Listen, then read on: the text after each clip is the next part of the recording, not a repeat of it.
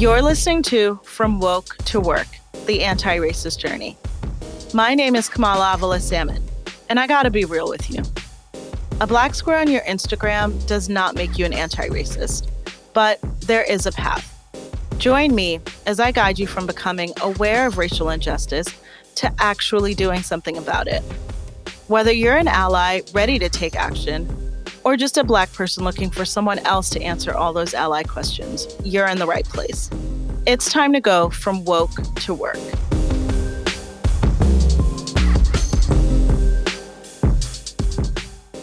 Hey guys, welcome back to From Woke to Work, the anti racist journey. I'm your host, Kamala Avila Salmon. So, as always, let's recap where we are. We're more than halfway through our journey towards true, effective, and committed anti racism. We've already unpacked and made the case for moving beyond awareness, sympathy, and empathy. And last time we talked about the fourth stage, reflection. If this is your first time tuning in, please stop and go back to episode one. You really need to understand where we've been to know where we're going. Or at the very least, go back one episode to the one right before this one on the importance of reflection. I truly believe that reflection is one of the most important steps in the journey. And without it, whatever work you're trying to do in the name of racial justice may likely end up being performative at best or counterproductive at worst. So from now on, if you're doing something that you think is advancing racial justice and you get quote unquote called out by a Black person, instead of reacting in frustration and shame, I want you to really take it as a cue to go back to reflection and try to figure out what you might have missed. But now that we've made the case for reflection, we need to do what we always do light a fire so you don't just chill and set up shop here, thinking and thinking and thinking again, and actually start to move forward and take action. The key thing you need to remember when it comes to the limits of reflection is that thinking and planning and contemplating is not solving racism. At some point, you will need to actually do something. With the benefit of reflection, you'll hopefully do the right something but you should not be seeking a Best Ally Award just for being thoughtful. So I'm really excited to have our guests here today. John Alston is a former NFL linebacker turned filmmaker who studied at both Stanford and USC Film. So, like every dope Black person you know, he's doing the most. His short film Augustus, an inventive film exploring Frederick Douglass's decision to stand up for his rights, our rights, in the face of grave danger, won the Directorial Discovery Grand Prize at the Rhode Island Film Festival, amongst others. I recently watched this film, and it really is a poignant tale of the cycle of anti Blackness that has plagued this nation since its beginning. My second guest is Vince. Vince is the host of the seriously opinionated podcast While Black, which brings you the real and sometimes raw take on anything happening while Black. He is also a DEI leader at a major tech company and a relentless voice for advancing racial justice. Thank you both for being here. No, thank you. It's a, it's an honor to be here. I'm looking forward to our discussion today. Now, as we get started, when I think about the limits of reflection, a few things come to mind. The first is that while there's a clear portion of reflection that is a solo endeavor, I purposely didn't call it introspection. You should not be doing this alone it is actually really important to talk to other people about what you're reflecting on, what aspects of race and racism you previously had never considered, what aspects of American history you never knew, and where you're now seeing bias and prejudice and assumptions and, yes, racism, even in yourself. You shouldn't be keeping all of this to yourself. You need to share it, and not just with other Black people.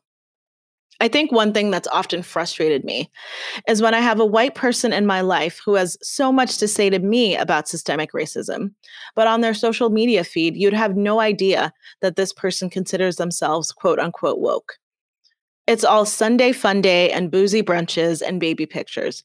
Now, there's nothing wrong with these things in and of themselves. But on the Monday after another shooting of an unarmed Black person, you really need to say something if you actually are thinking something. Some will explain this as not wanting to be political on Facebook, but that is exactly the problem. Speaking out against injustice shouldn't be political. And if that is political or controversial in your circle, I think you need to ask yourself a set of different questions. If my liberation isn't worth outing yourself to your white friends, are you really committed to it? So, Vince, I'd love to bring you in here to speak on this. Why is it important for aspiring allies to actually speak up about what they're learning when it comes to race and racism? So, one, that's a question I spent a lot of time actually contemplating. And I don't know that I have one definitive answer. Mm-hmm. I have much more of a feeling behind it, right? And I, and I'll try my best to put that feeling into words.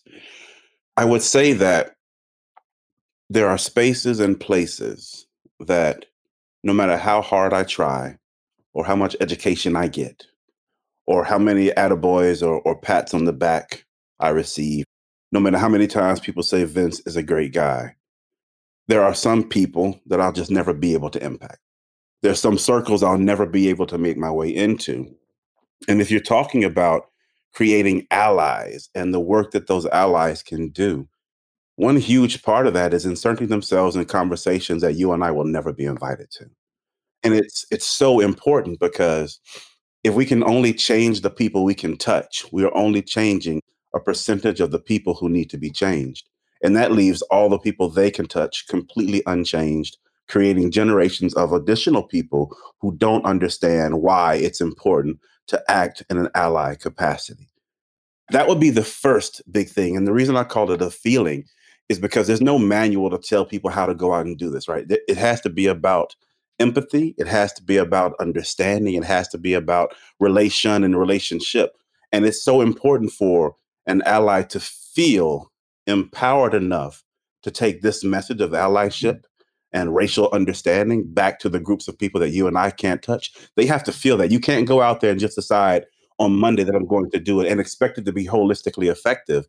Because when you just institute a behavior, it ends the moment you forget to continue that behavior. You need a feeling, something innately inside of you that drives you with passion to constantly connect, reconnect, and then reconnect again to drive that understanding and that allyship home. And I don't want to go too far, but but that's my perspective on on why allies actually need to speak up when we're not around and to the people that we can't access.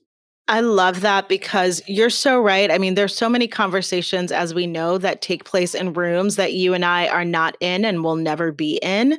And it's so important to make sure that these conversations are happening in those rooms without us. Sometimes it does feel like some of the conversations that happen in our presence are almost for our benefit, almost to kind of get that credit around being woke. And it really needs to be, to your point, a lifestyle that you are truly committed to. And that shows up in every aspect of your life. I'm going to start with a very specific opinion to myself and, and, and one you may or may not agree with. But I I don't believe in allies. I don't believe that we need allies. I think for the most part, allies are bullshit. Pardon me if I curse. And I'll and I'll say this in the sense because allies aren't invested. I need accomplices, right? I need someone with something on the line.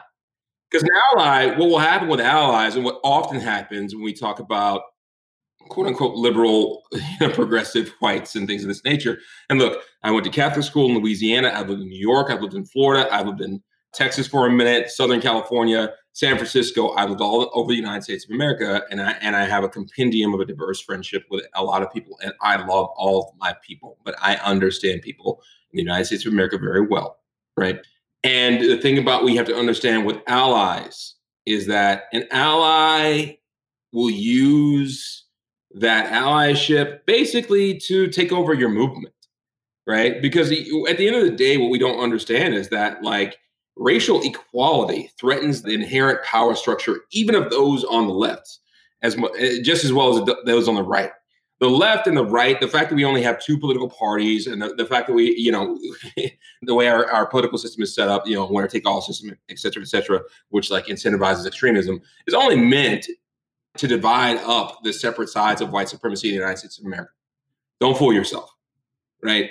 I know plenty of liberal progressives who are just as tone deaf as you want to call them redneck or Republicans on the other side, right? And they're more dangerous because they don't, they will never admit their inherent bias or their ignorances, right? And so when I say I don't need allies, I need accomplices, that's exactly what I mean because I want you to have skin in the game. I want you to be invested, right? Otherwise, any movement that they colonize will only go as far as they want that movement to go. As only as far as it benefits them and past that, where it benefits us, you'll never see it. It's funny that you bring this up because we're actually going to get to this part of the discussion as well in a later episode where we sort of unpack the idea of allyship and to exactly your point, why it's a nice start potentially, but it absolutely cannot be the end of the journey because there absolutely what you said true anti-racism and truly being an accomplice will require sacrifice and that is usually the line for many people who identify, especially self identify as allies. And I think that is something that we absolutely need to unpack because even the example that I brought up of someone who is very willing to talk to their Black friends about race and systemic racism, but is not willing to actually talk to Aunt Becky or talk to Uncle Joe or talk to their Trump voting dad, right? And they're not willing to actually put any real skin in the game, to your point right? It's, it's just about oh let me have this conversation over here in a safe place where it's going to be rewarded right? I'm, I'm going to get a high five. I can talk about race with my black friend. Right exactly and and so i'm really glad that we're already sort of getting into that because basically what you're doing is planting seeds for a future episode. I also think that i hate this point. Let me, let me start with that. I absolutely hate this point. I hate to say it. I hate to even believe that it's necessary it honestly makes my skin crawl. But even in that, I recognize how necessary it actually is. There are people, and this is this is a second wave to the emotion and the feeling we just talked about. But there are people who exist in this world who we, as in black people in this country, need to be humanized against. Right? There are people who they may not say that we are animals.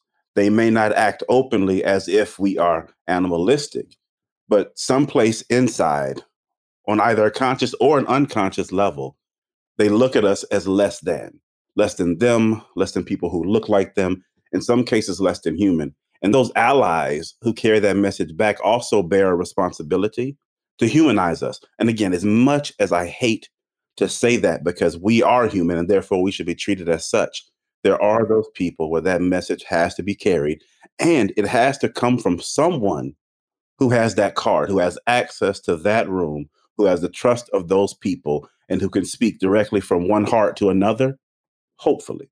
I think the second thing that's always sort of been apparent to me is maybe the more obvious one, which is that reflection is not actually doing the work.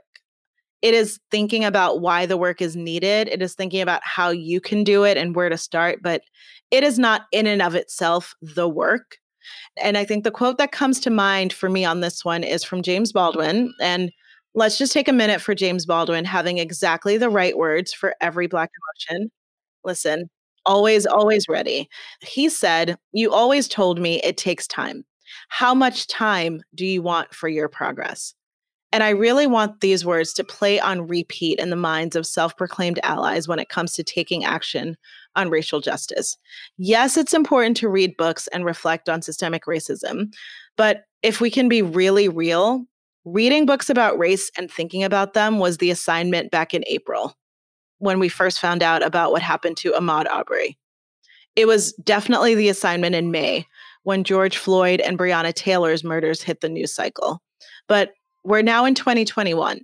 It's been months since the quote unquote global reckoning on race it's just no longer acceptable to say that reading is the thing that you're doing. If you're asked what you're doing to advance racial justice we're off reading. You, you should have already read.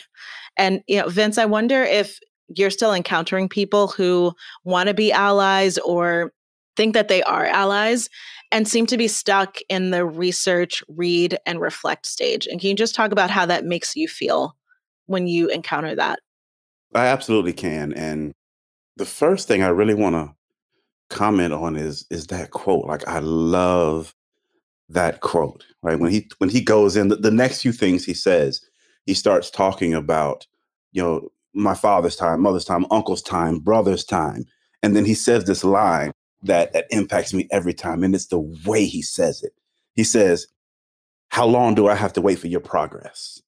right? For, for your progress. Again, being very reflective, not our progress, yours, because it's not us that needs to change, build, grow, proceed in progress. It's the rest of the world around us. How much time do you need for your progress? For you to catch up and recognize who we are, how we are, why we are, for you to recognize that that we have a place here right beside you. And he's not saying that we're better or our place is higher or more elevated, but that there is an equal attitude that should be recognized in our place. And that whole conversation about race, right? If you think about that quote, the entire conversation of race gets twisted and it gets changed into this idea that it is us that needs to make progress, right? When you think about this from like a human standpoint, why are we being measured for the progress we make in a world where it's people's negative feelings on our pure existence, the way I look, my skin color, the way my hair naturally grows from my head? Why am I?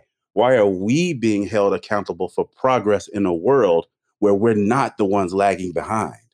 That quote affects me every single time. Like it's, I've put it in While Black a couple of times. You mentioned Ahmaud, and at the beginning of an episode we did with Ahmaud, I started with that quote.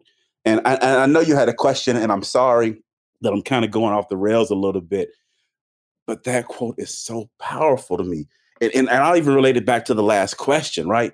It's it's our allies' job and responsibility to also drive home the message that it is not our progress that needs to be had. Progress is not our mandate. It is not where we need to be. We have progressed. We are here, right? We were born, we were created by God. We are placed in this country, albeit under circumstances that I'm sure we would rather have happen another way. But regardless, we are here. We have contributed. We are members of the society. Why do we have to progress? I censored myself. Did you feel that? Why do we have to progress? Why can't others around us accept our position?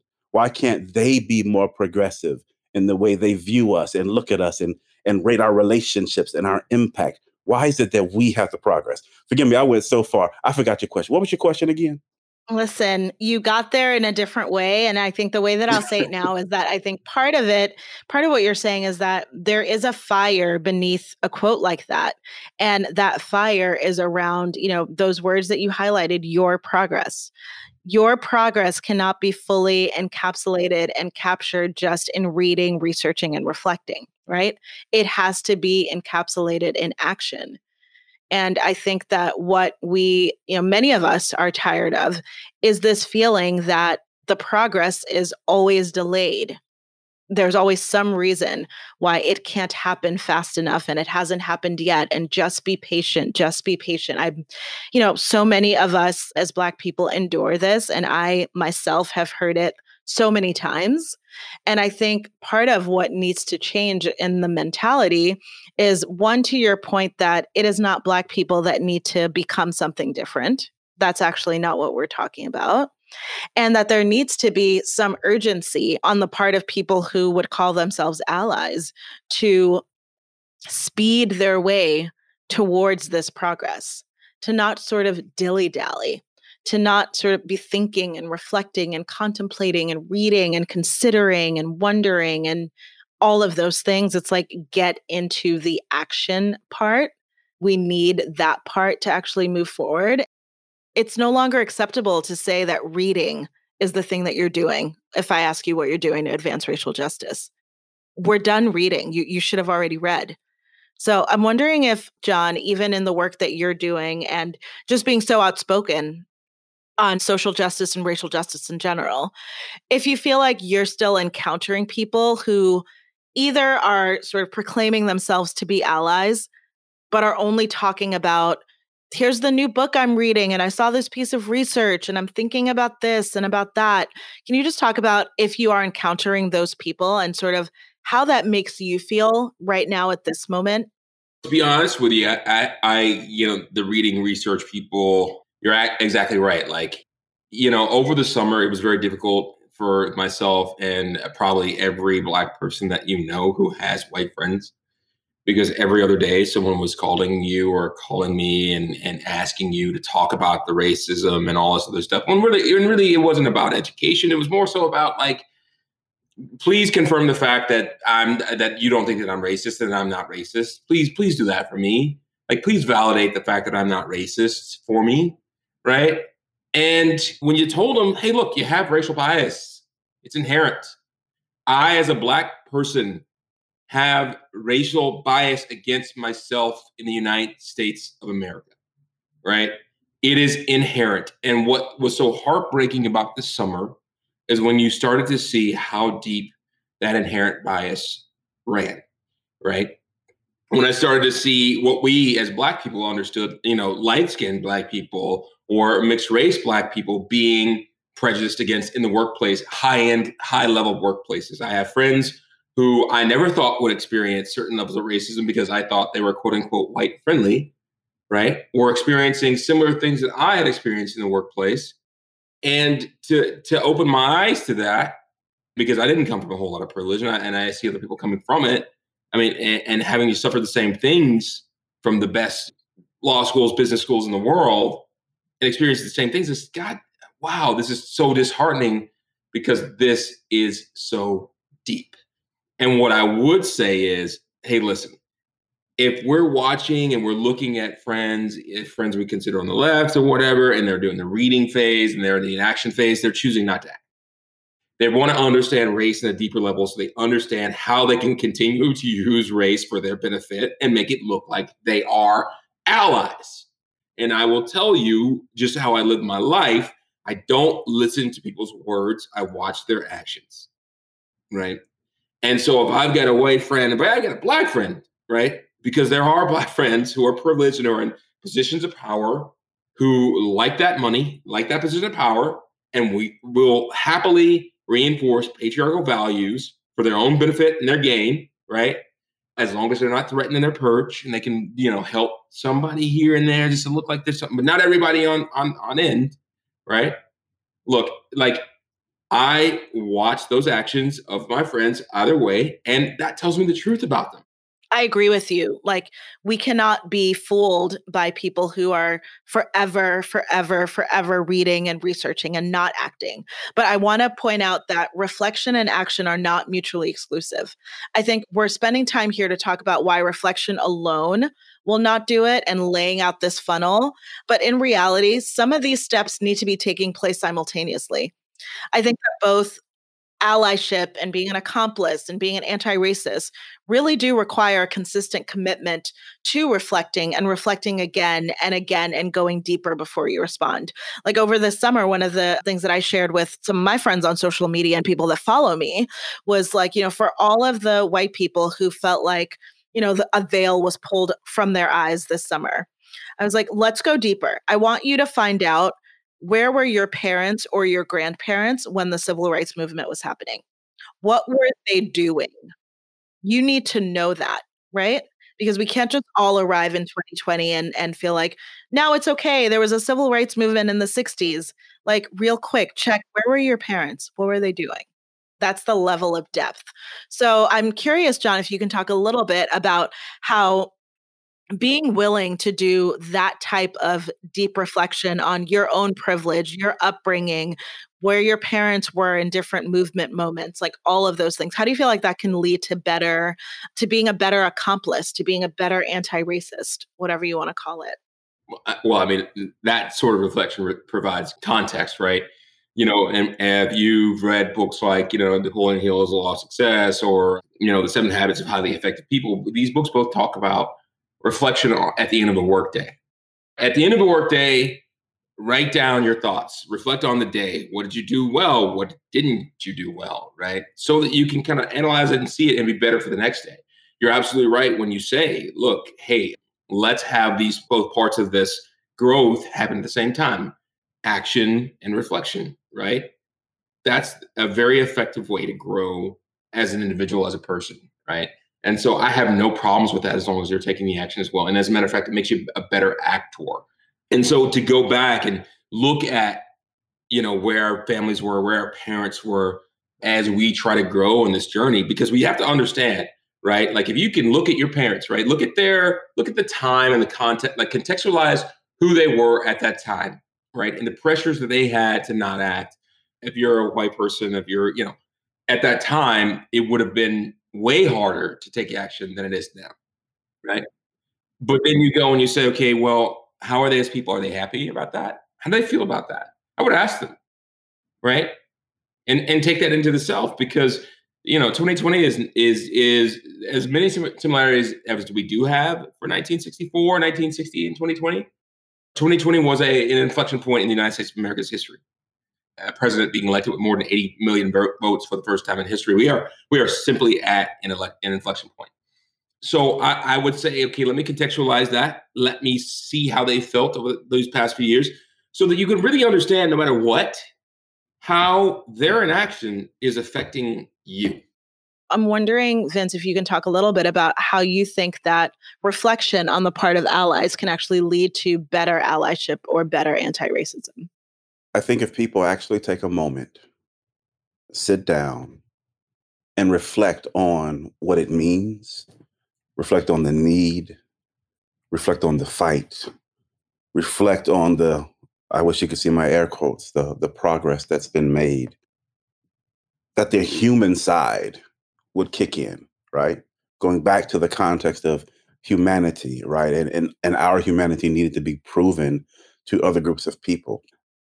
As much as I can rant about the issues in the country, as much as I can talk about how I at times question the soul of the people who comprise this country, I do at some very deep level believe in the power and the positivity of humanity, even though historically, we collectively as humanity have done a horrible job. I guess this answer isn't all that short.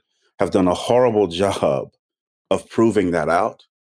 Maybe it's the design in me, maybe it's the God in me, but there are pieces of me who believe that when a person, no matter who you are, no matter what your experiences in this world are, no matter what your belief system is, that if you truly are introspective and spend the time reflecting on this topic, the combination of introspective reflection, I feel like the human in you has to kick in.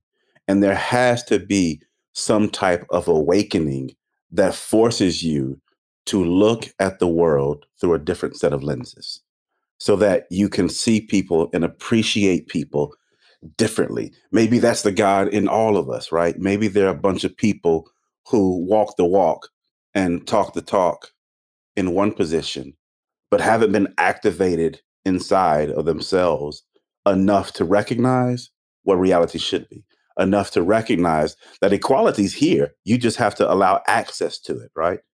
Because the flip side of that is the opposite side to that James Baldwin quote is a quote by Tupac, and quote is the the wrong word. There's a short conversation by Tupac where he talks about being outside of a room, and in that room, there are people just throwing food around, and he, as a as a Black American, as a Black person in America, is is hungry, right? He he's starving, and he can see through the window that all this food is being thrown around. And I, I won't go through the whole thing, but I, I would encourage your listeners to go to YouTube and type in Tupac food speech. But in that, he talks about his music and the elevation of his music. He talks about when he first gets to that window and he's hungry and he sees the food being thrown around, he's knocking on the door and he's saying, You know, I'm hungry, please let me in. But they ignore him. And 10 minutes later, or, or 10 years later, or, or 20 years later, the song that he's singing has gone from, you know, we are hungry, please let us in to something more hard to eventually it grows into the into the point where his lyrics then turn into I'm picking the lock coming through the door blasting, right?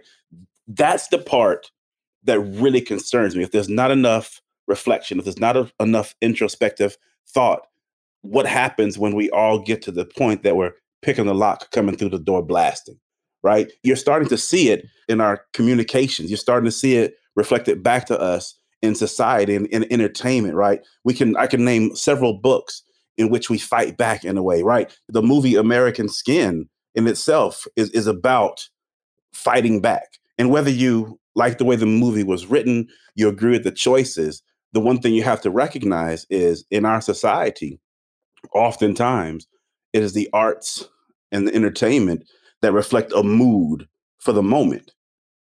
And if we're seeing movies made and books written and poems about this pent up, fed up nature picking the lock, coming through the door, blasting, if there's not that, this answer is really not short. If there's not that introspective reflection, then when we get to that point, what happens then? Right? That's a dangerous place to be. We've talked about you know moving from allyship to to being a true accomplice but i'm wondering sort of on the flip side can you think about a time where you've seen someone who either aspires to be an ally or even aspires to be a, an accomplice really springs into action and you just cringe because whatever they were doing was deeply unproductive and they just had no idea wow uh, yeah you know that's that, that's really interesting because being a person from where I'm from and then going to Stanford University, I had a lot of friends of privilege and privilege on the left. And what I've learned and what I will say is this I got into an argument with this friend once where we were talking about the Zuckerberg Chan initiative when that came out, right? And from my perspective, I go, well, I, you know, I, have studied Zuck's history, know a little bit about Zuck. how he stole his idea and all this other stuff, blah, blah, blah. Sure, Facebook's great and all this other things. But I also understand tax law, right? And what you see a lot from very privileged, wealthy, leftist, progressive whites, which, you know, MLK talked about in his letter from, uh, you know, uh, Birmingham, is virtue signaling. And that was a terminology that I kind of learned specifically how to say what that was this year. And I said, look, virtue, virtue signaling is a real thing, right? And so what you see a lot of times is you know a virtue signal or or basically control guised as virtue. So the Zuckerberg Chan initiative, we spent spent hundred million dollars over to Cory Booker in New, Newark when he was early on when Newark when uh, Cory was the mayor, and you know Cory's a separate football player like myself. And that hundred million dollars just caused chaos in that system because Zuck didn't know how to respect the people had, who had been doing the business and the work of being able to utilize funds in a positive way or to make positive impact and change in their own communities, right? For years and years, but because they're not educated at the highest levels in the highest schools, or they're not people that he relates to or understands, he doesn't give them the respect of saying, You've lived your life to be an expert at this, but I'm rich and, and smart. So I'm just going to throw my money into something and that's going to change it, right? That happens all the time on the left. And it's getting worse and worse as wealth inequality continues to gain because these people are figuring out ways to not use their money, like put it in a, be, be taxed to where it actually flows and operates in the way that the system allows it to do. And then basically benevolence becomes something that the let these people, you know, determine and dictate what is how people should live. Absolutely. I mean, I think that what's interesting is that so many times when you see actions like this, I feel reasonably confident that no true, you know, reflection was done. No conversation was had with the community meant to be impacted. No resources, no like you came in with an idea, right? A paper thin level of awareness that oh, there's this problem. It seems like money can solve it. Here you go. And it's like, wait a minute. This conversation is not about sort of like, now I'm afraid to act because I know that like I might mess up and that's bad. I think what we're talking about is actually there are lessons to be learned even in those stumbles. And it should really prompt you to go back to reflection. So instead of flaring up in frustration or anger, like, it's impossible, I can't do anything right, take a step back to think about, you know, what can this moment teach me? And especially if someone is kind enough to say, hey, I see where you were going with that. And I think that that's not the most productive use of your time or your resources or your allyship, while at the same time holding in your head that exactly to Vince's point, Black people do not owe you that service. It is not a service that we must perform And there are other ways to become informed, educated, and activated. But when you do have the opportunity and someone believes in you and trusts you enough to give you feedback on your well intentioned allyship, consider it a tremendous gift and think about, to Vince's point, the limited time that they have and the time that they are spending on you is such a gift and to really you know make it count. I actually also just want to build on that by sharing you know a positive example because i always like to give people a blueprint to what does good look like or what can good look like so an instance of where I really saw reflection and action really paired. A former colleague of mine, who's a white man, reached out to me and said, you know, he recently hired an amazing Black woman on his team, but then context in the organization shifted and he knew he was going to have to do some reorganization and potentially layer this person and was worried about that because he'd put a lot of time and intention in building this role for this person, a really impactful role that was going to have a lot of visibility with him. And so he asked me my perspective, and we kind of talked through a few options to help ensure that he took a really strategic approach to organizing the team that was focused on the business impact, but also wasn't blind to how those changes might disproportionately affect someone on his team who's already a part of a very underrepresented minority in the company. And as such, might be someone for whom visibility and access to leadership is actually very important. And so, what I love about this example is that this is someone who has been doing their own work for a while now to sort of raise their own consciousness, to be more thoughtful as a leader about how race impacts the people on his team and so they had their own trigger, their own moment of recognizing that uh, I wonder if there's an additional impact of this change that might impact, you know, people of color on my team in a way that is not immediately apparent to me. And then once he had that thought, he didn't keep it to himself. He really reached out for support from someone that he had a relationship with and considered sort of what it would mean to actively try to show up for an ally for this person on his team and a sponsor for their career. I hope by this point in the show, we have a lot of people listening who are anxiously wondering if they accidentally got stuck in just reflection and reading and they're eager to move forward. So, in the next few shows, we're going to unpack our definition of effective allyship and then ultimately anti racism. So, we're getting there. But before we do, John, I'd love to know what advice do you have for people who aspire to be more active and effective accomplices, let's say, who want to take some action right now. They're listening and they're like, damn, that's me. I'm thinking, I'm reflecting, and I'm not doing it. Like, what feels most urgent to you at this moment that you would urge them to sort of take action here now? Okay, so honestly, uh, thank you, thank you for that. And and honestly, hope is a wonderful thing. Don't use racial bias for your own advantage or your gain, right? I will say, in my own life, what I've had to teach myself is when I look at people of color is to give twice the benefit of the doubt as I would give anyone twice. Because wherever they are on, if they're on my my level in my space and we're working together, whatever it is, they've had to work twice as hard to get there, just like I had to. Right. And no one else above us is going to give them two chances. No one's going to give me two chances. Right. I get less than half. And I'll tell you, that's the truth. And so what it all comes down to, and I think this is an underlying theme of most of this podcast, which has been phenomenal, is it's down to communication, right? In any relationship, and everything that we do is about relationships. Communication is the first step and the number one step of everything. Seek ye first to understand, right? To, in order to feel like you can be understood, right? So when you can communicate with another person, you can create with another person. You can create a, a new language, a real relationship, and real activity and feel like you've done something on both sides. But without that communication, right, you're just arrogant or you're lying to someone else or you're lying to yourself and you're really not willing to do the work that's necessary to build a better world. I apologize ahead of time. This one is a super short answer. Allies, get your shit together. Just get your shit together. Do the work.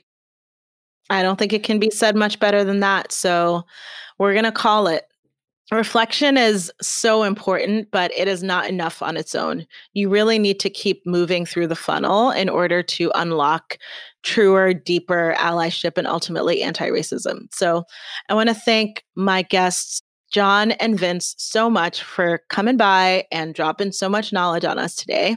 Before we go, please tell everyone how they can follow you and your work, Vince. Absolutely. I would love it if you took a chance, took a moment, took a second to become more aware of the While Black Podcast, W H I L E Black Podcast. You can find us on just about every podcast streaming platform. You can follow us on Instagram, which is our most active community, at While, W H I L E underscore black. And I look forward to chatting with you and seeing you in the community. First of all, let me say I'm honored to be here. it's a pleasure to be able to speak with you and and your listeners. And thank you so much for the work that you've done and that you continue to do because it's so necessary. You can find me basically on Instagram at at, at the.alston. I'm just starting to tweet. I'm not a big social media person, but I'm just starting to tweet. You know, John Stone at John Stone says. But you know, look out for Augustus. In my next film, I'm working on is the story of Bruce Franks Jr., which is an amazing story. I mean, uh, his story was uh, nominated for for an Oscar last year at St. Louis Man. We're turning that to a feature film, and and what people really need to understand is when you got a guy that has tattoos on his face, born from nothing, was a battle rapper, and was inspired to go out there and become an activist in Ferguson, and then said, "Hey, look, there's another way, a better way to do this," and he ran for office. Right? He, you, you saw him, and you saw the Rasheen Aldridges, and you saw the Cori Bushes come from this type of activism. That is the future of America. So that is the story that I want to tell. So once again, at the Alston on Instagram, at Augustus underscore film, you can find, and at Johnstone says on Twitter. I love it. I love it. Thanks again. So we've made it through level four of six. Next time we're jumping into allyship, what it looks like, how to do it well, how to make it not performative, and why that's not the end of the journey either. We have some amazing guests coming up to help us break it down, so you won't want to miss it. Till then, I encourage you all to think about where you are in this journey and commit to taking one more step in the direction of going deeper in the funnel. I'm your host, Kamala Avila Salmon, and this has been From Woke to Work. I'll talk to you soon.